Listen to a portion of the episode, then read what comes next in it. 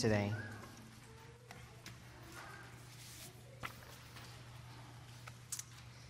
It is a, a, joy and a privilege to be back with you again in 1 John after a long break.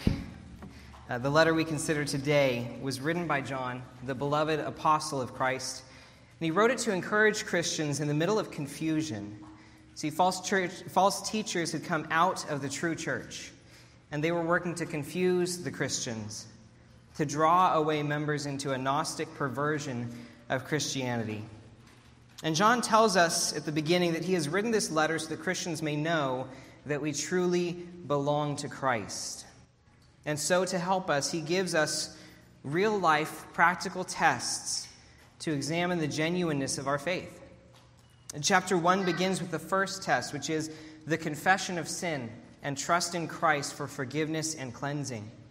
Those who truly belong to Christ indeed know their sins and hate their sins because they are incompatible with God's holy character.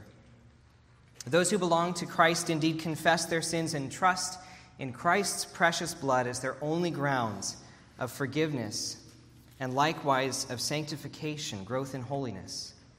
Chapter 2 then begins with the test of deliberate obedience to Christ's commands. Those who truly belong to Christ do not ignore or grumble at what he requires of us. Instead, those who know Christ love his commandments and strive to organize and order their whole life in obedience to his words and ways. And chapter 2 continues with a third test of the genuine Christian, which is the test of love for the saints. Those who love Christ indeed love their brothers and sisters who are in Christ as an overflow of the love that Christ has poured into their hearts and as an expression of love to Christ through love for his people. And now we come to the middle of 1 John chapter 2, where John turns to explain to the saints why he is writing and to spur them on to love the Father all the more. He's identified his audience already as genuine believers, and so with his audience in view, he turns to comfort and to encourage them. He answers the questions that confront the conscience of those who take these tests seriously. How is it that I can measure up to the standard of a genuine Christian? He answers the questions that confront those who are confused by the variety of religions that call themselves Christian while differing from each other on foundational issues. How do I know that I truly belong to God? And he answers the questions that confront those who know, indeed, that they have received God's mercy. How then shall we live? And so, with this in mind, I want us to read together in John's first epistle, 1 John chapter 2 verses 12 through 17. I write to you, little children, because your sins are forgiven for his name's sake. I write to you, fathers, because you have known him who is from the beginning. I write to you, young men, because you have overcome the wicked one. I write to you, little children, because you have known the Father. I have written to you, fathers, because you have known him who is from the beginning. I have written to you, young men, because you are strong, and the word of God abides in you, and you have overcome the wicked one. Do not love the world or the things in the world. If anyone loves the world, the love of the Father is not in him. For all that is in the world, the lust of the flesh, the lust of the eyes and the pride of life is not of the Father, but is of the world. And the world is passing away, and the lust of it. But he who does the will of God abides forever. This is the perfect, holy, inspired word of God. Let us go to him in prayer to seek his help in understanding it.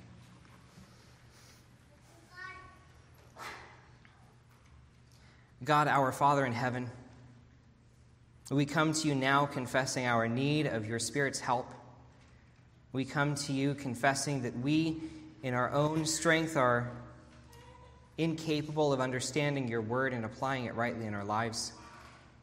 So, God, we ask that your Spirit would cause your word to uh, shine brightly for us, that you would give us eyes to see and ears to hear your word, that you would give us hearts, that you would give us hearts to understand and a will to obey what we see in your word. God, we ask that your Spirit would apply your word to the hearts of all who hear today.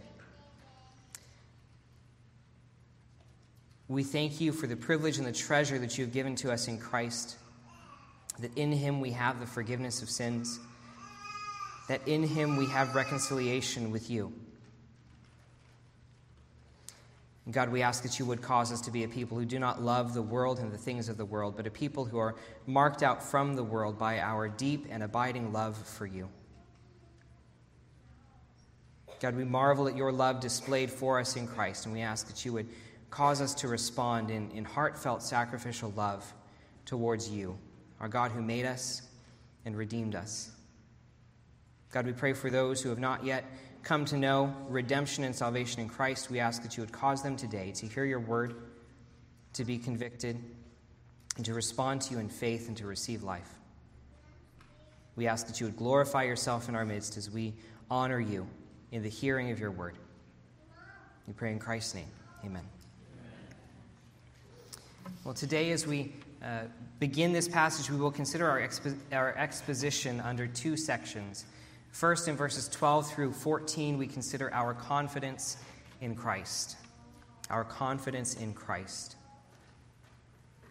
See, this section comes after three tests for the genuineness of our reconciliation to the Father.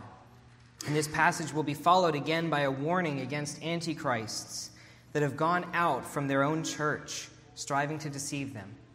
And so, sandwiched between these two potentially difficult sections, John explains his purpose for writing. He's not writing here to rebuke those remaining within the church as false professors or antichrists. Rather, he's writing to reassure them with the confidence that they should have in Christ. John uses many tools here in his writing to strike this reassuring tone. The first tool that he uses is the perfect tense. All but two of these verbs are in the perfect tense. And what that means is that they describe past completed actions with results that are still effective through the present time. This is significant to this tone of comfort and reassurance as the believers are being confronted by the antichrists who have departed from the church, claiming to know the truth that the Christians are missing, saying that they need to walk in a new way, in a new truth. And Paul is reassuring the believers. He says to them, Remember what God has done in you. You have been forgiven and you are reconciled. You have known God and you have fellowship with him. You have overcome the devil and you are strong in Christ. He's reminding them of all that they have and all that they are in Christ. And so John addresses this reassurance to three groups here. He addresses it to little children, to fathers, and to young men. Now, who are these three groups? While the fathers are those who are seasoned and mature in faith, and the young men are those who are growing in Christian maturity. John's use of little children here most naturally refers indeed to all believers and not only to those who are brand new to the faith. And just at the beginning of this chapter, in chapter 2, verse 1, uh, John says, My little children, these things I write to you. And there he is clearly referring to all believers, using the same word for little children as in verse 12. And so, John wants to reassure all genuine Christians of the first things first. So he says to all believers, You are reconciled to God through Christ. Read with me in verse 12. I write to you, little children, because your sins are forgiven for his name's sake. What good news this is, brothers and sisters. Our sins have been forgiven. And what's more, they've been forgiven for God's name's sake. Not because we are good or because we deserve forgiveness in any way in ourselves, but so that God would be glorified for our redemption. And so, because God has forgiven us for the sake of his own name, for the sake of his own glory, we can stand confident knowing that he will not revoke his mercy to us, and that no charge raised by any enemy can stand against us. In John's second address to the little children at the end of verse 13, he explains the consequence of this forgiveness that we've received. He says there, I write to you, little children, because you have known the Father. See, the forgiveness of our sins has reconciled us to God. Where we stood before as enemies of God by our sinful rebellion against Him, While we related to him before only as our creator and our judge, God sent his own Son to bear the condemnation that we deserve and to adopt us as his own sons and daughters according to the precious blood of Christ. Because we have been forgiven of our sins, we now relate to God as our Father. What a privilege it is to be counted as sons and daughters of the living God.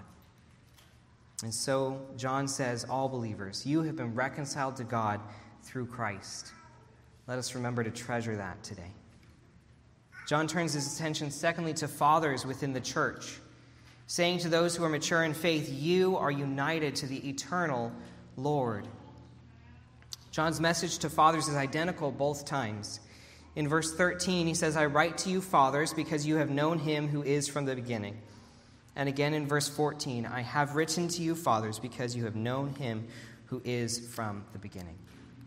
Now, John wants us to catch here the connection to chapter verse 1, chapter 1, verse 1 of this same letter.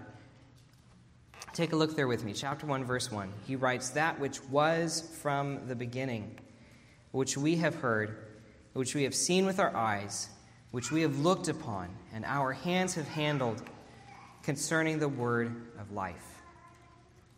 See, this eternal existence that the disciples had heard, had looked upon, had touched with their own hands was Jesus himself, the Christ, the incarnate Word of life. In his eternal self existence, Christ is God himself, made manifest in the world.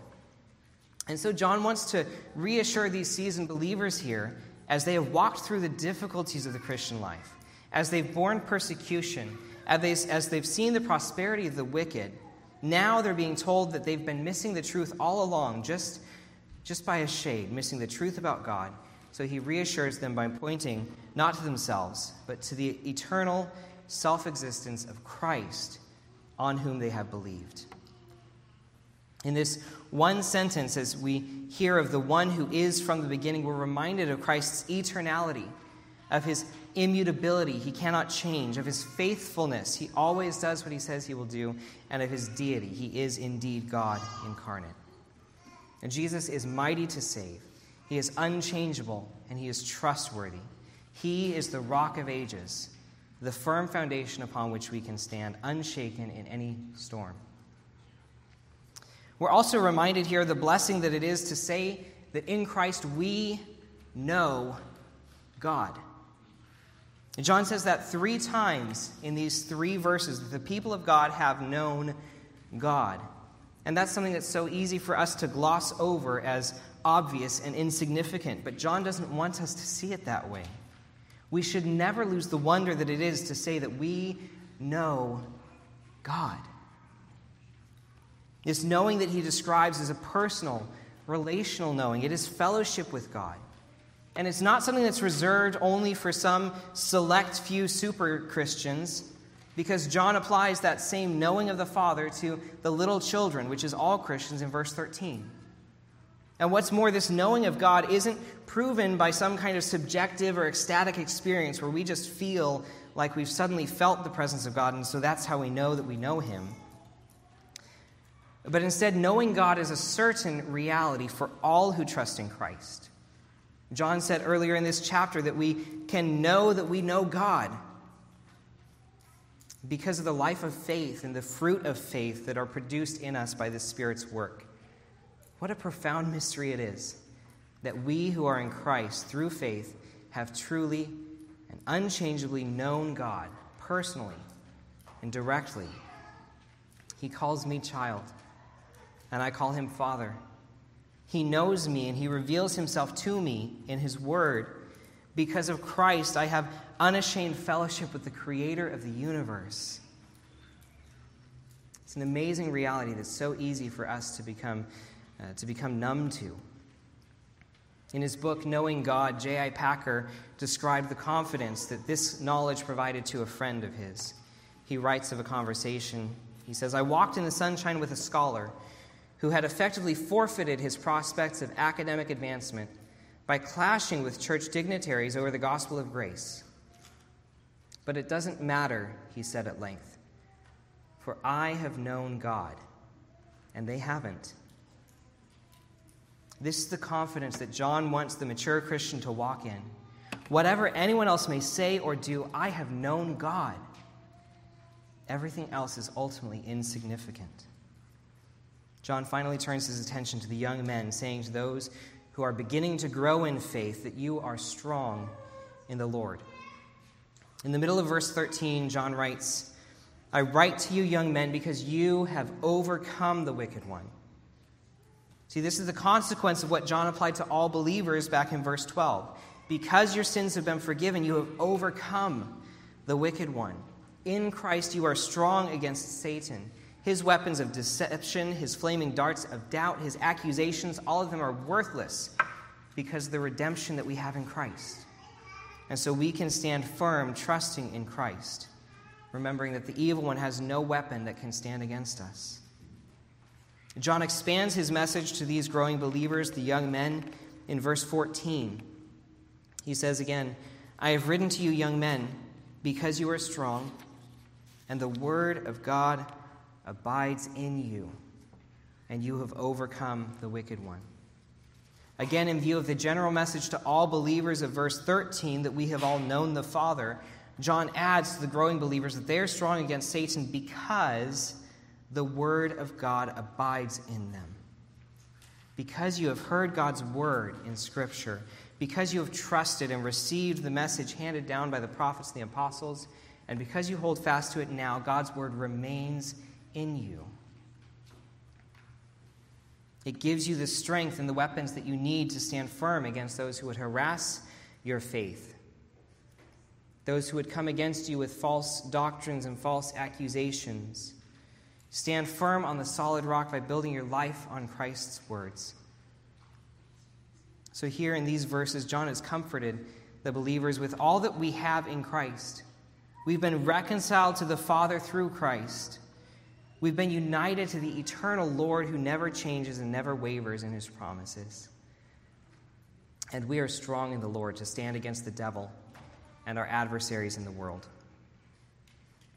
John then turns to warn us against love for the world in our second section as he reminds us of the supremacy of our inheritance. In verses 15 through 17, we see the supremacy of our inheritance.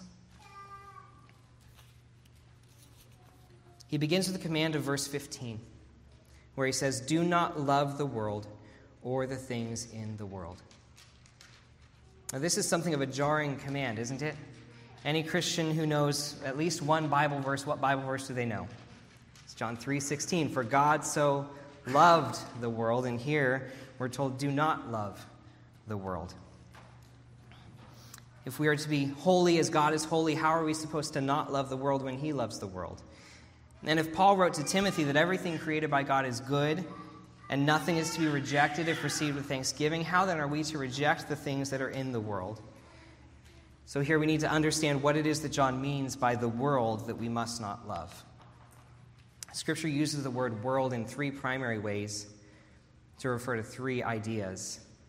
The first use of world in Scriptures is the people that God has made throughout every nation of the world. And that's what Jesus was referring to in John 3:16 when he said that God so loved the world, the people that he made in all places. That's the world we are commanded to love, and not the world we are commanded to forsake. So it must not be what is in view here. Secondly, the world in Scripture can refer to the created world, all that God has made in the universe. That's what Paul refers to in 1 Timothy to be received with thanksgiving.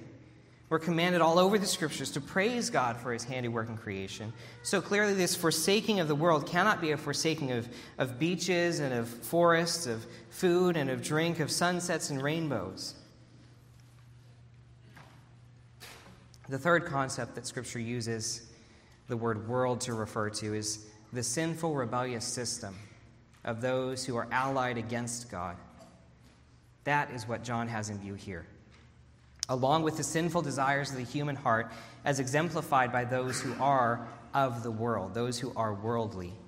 We are not to live as the godless world does, setting the whole of their affections on the things of this world. John goes on to explain the love of the world that we should avoid in verse 16.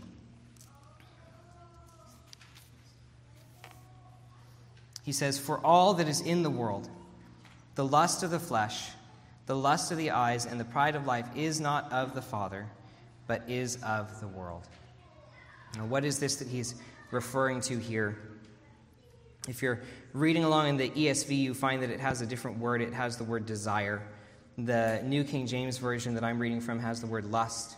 Both of these are getting at the root of what this word is. Uh, it does simply mean desire, but here in its context, it has a negative connotation. It's used here in a derogatory way. These are not desires that are neutral, these are not desires that are God honoring, but these are desires that are disorderly, that are out of order, desires that are ultimately and inherently sinful.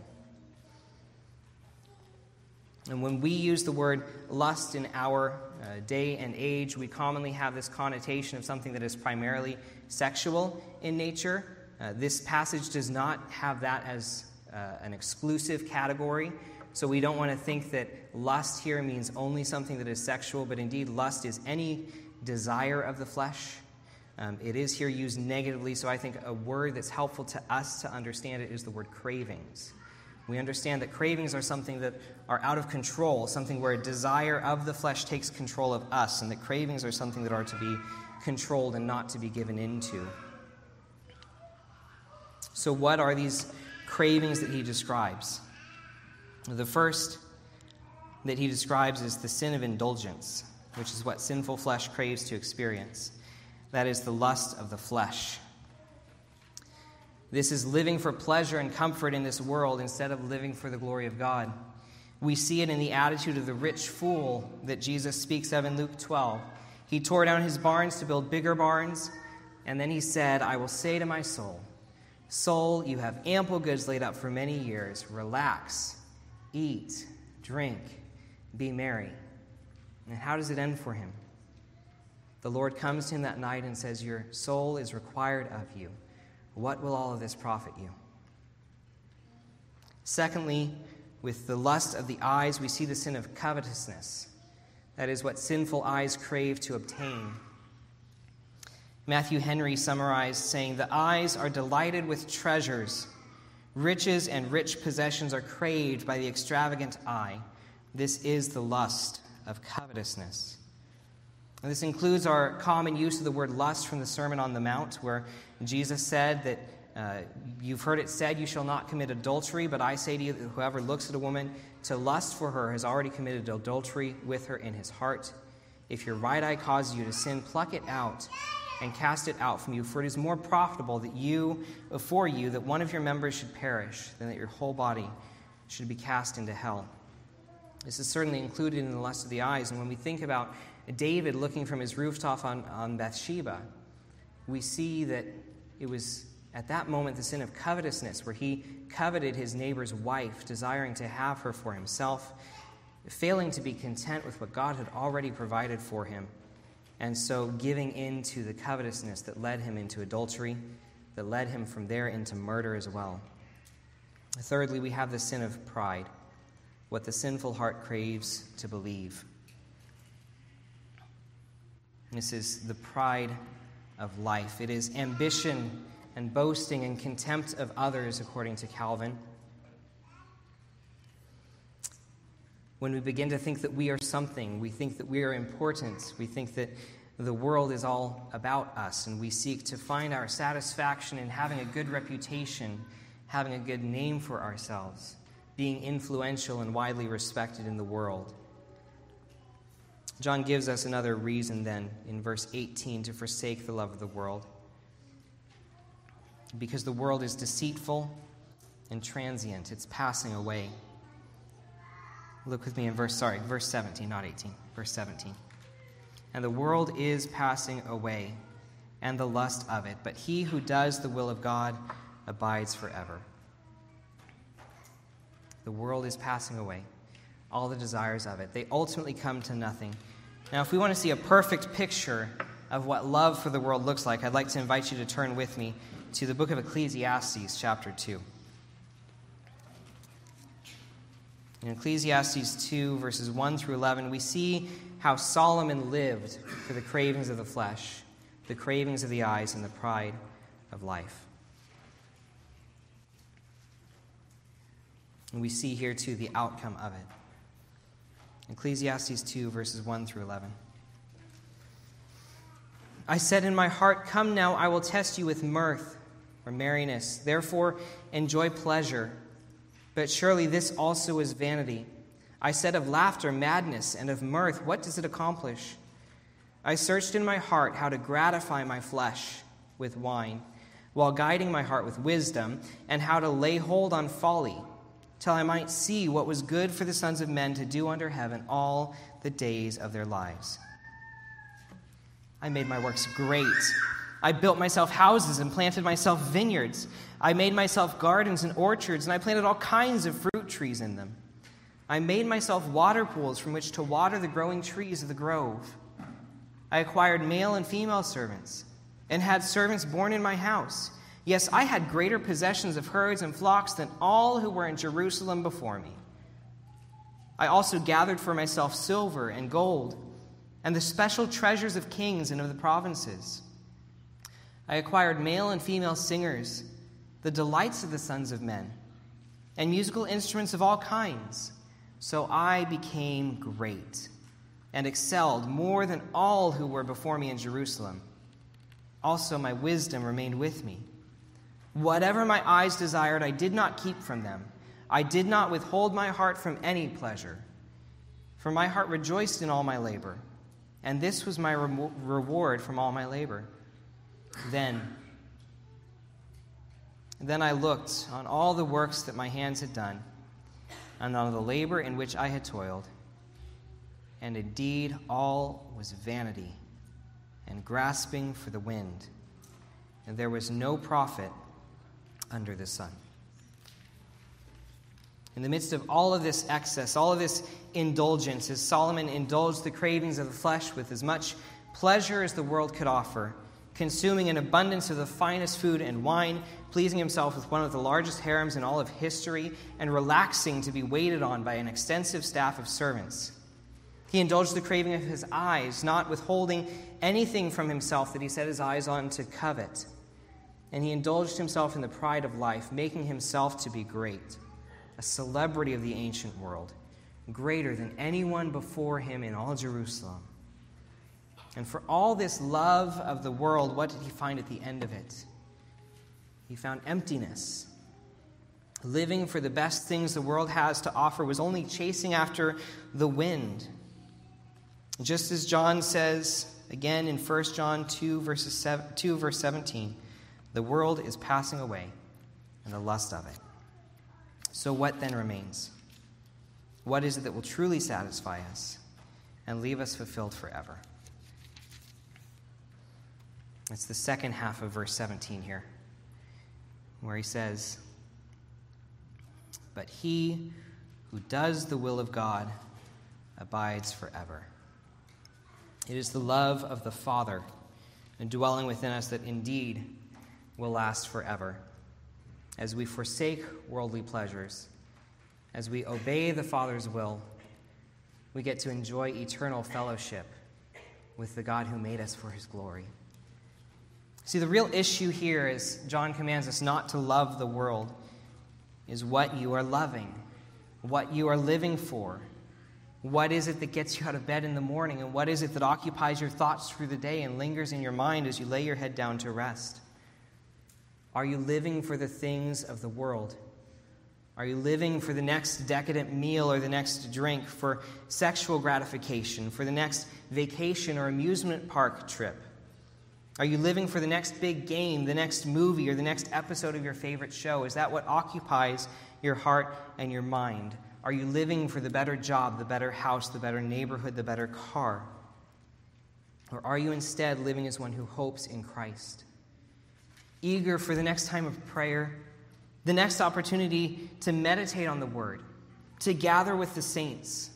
Are you looking forward for the next chance you have to serve your brothers and sisters or to tell your neighbors the good news of Christ? Are you carried along each day by God's Word as you long to hear Christ say, Well done, good and faithful servant?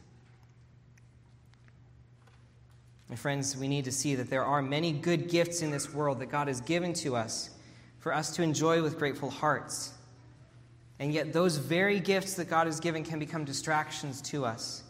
They can give us the opportunity to love and to live for the gifts instead of the one who gives them, forgetting all about the one who made us and gives us good gifts for his glory, that we might enjoy him forever. You can live a wholesome, conservative life, but if it's lived without reference to God, if it's focused on how you can enjoy the good life for your own sake, then the end is destruction. But if instead our hearts overflow with gratitude for these good things in life as undeserved gifts from God, responding to Him in faith and love, then the, the love of the Father abides in us, and we will dwell with Him forever. That's our exposition of the passage. I want to turn to application in three brief points. First, as John kept first things first, I want to do likewise. The foundation of all these blessings, our first point of application, is to receive forgiveness of sins in Christ.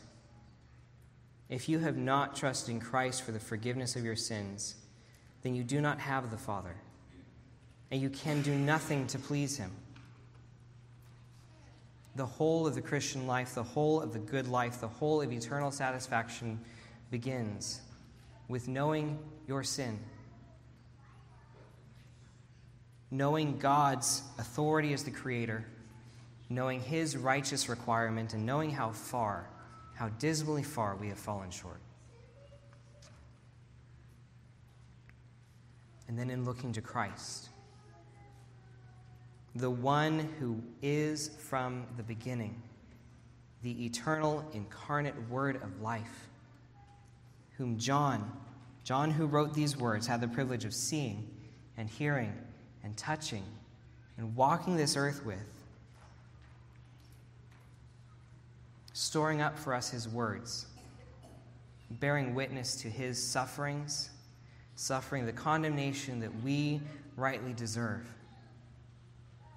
The glorious, eternal Son of God made a man and then made to be the laughing stock of men pouring out his life, pouring out his blood as a ransom for all his people. So that in him we would receive his righteousness in exchange for our wretchedness. If you have not turned from your sin to trust in Christ, to yield to him in his word, let today be the day of salvation. Trust in Christ and receive mercy. And if you want to talk about what that looks like, and if you want to talk about how you can know if you really have it, you're the, the members of this church, the brothers and sisters, the pastor of this church would love to talk with you today about what it is to know Christ and to have forgiveness and mercy in Him. Secondly, in application, if you have received forgiveness of sins in Christ, then treasure the inheritance you have. Treasure your inheritance in Christ. John here wanted to remind us of all that we have in Christ. Ephesians 1, verse 3 it says, Blessed be the God and Father of our Lord Jesus Christ, who has blessed us with every spiritual blessing in the heavenly places in Christ. Brother and sister, remember. Remember what God has done for us in Christ, that He has reconciled us to Himself once and for all, that He has caused us to know Him personally, truly, and unchangeably, and that He has given us victory over the evil one that His word remains in us and will cause us to persevere until the end. As we treasure our inheritance in Christ, we need to also see and remember the deceitfulness of what the world offers as a counterfeit. 2 Corinthians 4, verses 16 through 18 remind us Therefore, we do not lose heart. Even though our outward man is perishing, yet the inward man is being renewed day by day. For our light affliction, which is but for a moment, is working for us a far more exceeding and eternal weight of glory. While we do not look at the things which are seen, but we look at the things which are not seen. For the things which are seen are temporary, but the things which are not seen are eternal. The blessings that truly matter in this life are not the ones that we touch with our hands the blessings that truly matter in this life are the ones that we look forward to the eternal hope of an inheritance with Christ, which we will touch then with glorified hands that are unstained by sin. As we uh, treasure our inheritance in Christ, we also need to remember not to envy those who are bound for destruction, but instead to pity them. In Psalm 73, Asaph begins saying, Truly God is good to Israel, to such as are pure in heart. But as for me, my feet had almost stumbled, my steps had nearly slipped, for I was envious of the boastful when I saw the prosperity of the wicked. In church, the world loves to highlight for us the prosperity of the wicked. The world loves to highlight for us how well people are doing who have no fear of God, how wealthy they can be, how much pleasure they can enjoy. The psalmist here describes the prosperity of the wicked in Psalm 73, and he describes the sufferings of the upright. He says that he didn't know how to understand it for a time. Then he goes on in verse 17, and he says, Until I went into the sanctuary of God. Then I understood their end. Surely you set them in slippery places. You cast them down to destruction. Oh, how they are brought to desolation as in a moment. They are utterly consumed with terrors. As a dream when one awakes, so, Lord, when you awake, you shall despise their image. Church, we need to remember when we see others who seem to be enjoying the good life, who seem to be enjoying the pleasures of this world, that their end is destruction. And so we need to not have contempt for them, but we need to have pity on them. That we would desire that they would see what they're missing out on that in all the treasures and pleasures of this world, there is no lasting happiness, but only in Christ. And then our third point of application very simply love the Father, not the world. See, for all the understandings that we have of how vain worldly pleasure is, we cannot turn ourselves away from the cravings of the flesh simply by trying to avoid sin. The only way that we can turn away from the cravings of the flesh is to turn towards a new appetite that craves the things of God. One of my companions, as I've been considering this passage over the last several weeks, was Thomas Chalmers, the 19th century Scottish professor of theology. His sermon, The Expulsive Power of a New Affection, addressed this very passage some 200 years ago. His short work is certainly worth considering deeply, so if you have not read it or heard it, I would encourage you to look it up. You can find it uh, published online or in print. You can find it as a, a, an audiobook. Crossway publishes a free audiobook in their podcast. It is definitely worth a listening or two, a reading or two or three, and some deep consideration. There, Thomas Chalmers describes how impossible it is for the human heart to operate without any desires or affections. And so he writes The way to disengage the heart from the positive love of one great and ascendant object, the world, is to fasten it in positive love to another. It is not by merely exposing the worthlessness of the former, but by addressing to the mental eye the worth and excellence of the latter, that all old things are to be done away with, and all things are to become new. He goes on to say, The love of God and the love of the world are two affections not merely in a state of rivalship, but in a state of enmity and that so irreconcilable that they cannot dwell together in the same person. If we try to rip the love of the world out by moral determination, focusing our efforts on abstaining from the love of the world, abstaining from the pleasures of this world, then we will certainly fail. We may even fall into greater enslavements to sin and greater temptations and greater suffering under our strivings. But what if we have the love of God growing in our hearts? if we have the love of God growing in our hearts, then the love of the world will be forced out as a natural and necessary consequence. Our love for Christ and our enjoyment of Him will draw our affections heavenward. The Apostle Paul likewise describes the consequence of fixing our eyes on Christ in 2 Corinthians 3:18 where he says, "And we all with unveiled face beholding the glory of the Lord are being transformed in the same image from one degree of glory to another. For this comes from the Lord who is the Spirit. See, church, as we fix our eyes on Christ in all his glory, the Holy Spirit conforms us into his image. The Holy Spirit progressively replaces our fleshly cravings with holy cravings. We see his glory, and he becomes to us the pearl of great price that is worth forsaking anything this world could offer us to possess. And so our striving is turned from pursuing fleeting worldly pleasure to pursuing true and eternal pleasure in Christ and in his kingdom. I want to close our time together with a, a portion of a prayer from the Valley of Vision entitled Desires. It says, May I never be insistent for earthly blessings, but always refer them to your fatherly goodness, for you know what I need before I ask. May I never think I prosper unless my soul prospers, or think that I am rich unless I am rich towards you, or think that I am wise unless I am wise unto salvation. May I seek first your kingdom and its righteousness. May I value things in relation to eternity May my spiritual welfare be my chief concern. May I be poor, afflicted, despised, and have your blessing, rather than to be successful in enterprise, or have more than my heart can wish, or be admired by my fellow men, if by those things I would be made to forget you. May I regard the world as dreams, lies, vanities as vexation of spirit and desire to depart from it.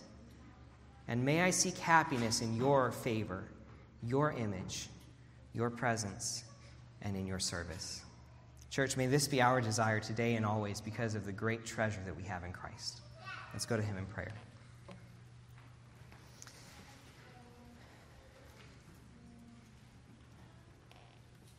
God, we marvel at your grace to wretched sinners like us. we marvel that you would give your own Son to shed his blood for us. God, in view of your mercy, we thank you for all that we have in Christ. We thank you that you have forgiven us of our sins and reconciled us to yourself. So we no longer stand before you, if we are in Christ, as your enemies awaiting your judgment but instead, we get to come before you as your children, expecting to receive love and tenderness and kindness, expecting to receive help in our times of need, expecting to receive guidance and counsel and strength for the challenges of life in this world. God, we thank you that by the blood of your Son, you have made us strong, so that we have nothing to fear from Satan that we have nothing to fear from those who would seek to lead us astray. God, we ask that you would cause your word to abide in us. You would cause us to persevere in trusting your word, and so to stand firm, not being tossed to and fro by winds of doctrine, being able to see, to understand the truth of your word as your spirit applies it to our hearts, and being able to stand firm against those who would contradict you. God, we ask that you would cause us as we live in this world not to fear the world, to have mercy towards the unbelievers, to have compassion towards those who do not know the hope of Christ, to have pity on those who stand today condemned. God, we ask that you would guard us against the love of the world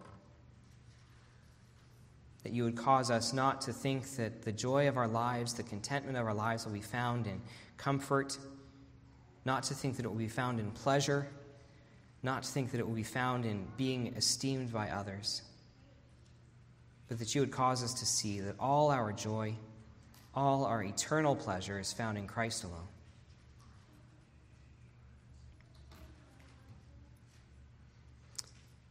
God, we ask that you would take our hearts that you would let them be always holy. For you are King. And pray for those in our midst here today who have not yet received mercy, who stand today under your condemnation. God, we ask that you would convict them by your word that's been preached. We ask that you would cause them to see their need of Christ that you would cause them to see the, the fleetingness and the folly of pursuing pleasure in this world only,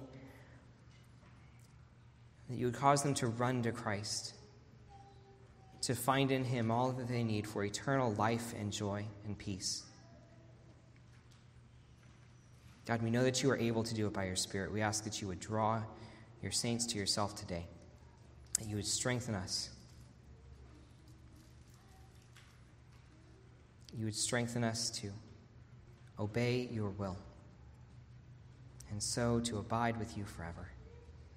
God, help us to fix our eyes on Christ, the author and the perfecter of our faith, and to take our joy and hope in him. We pray in his precious name. Amen. I'd like to invite you to stand now for the benediction.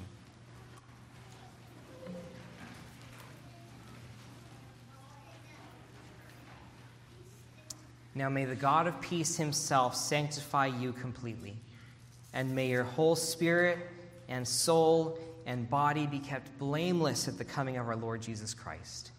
He who calls you is faithful, he will surely do it. Amen. You are dismissed.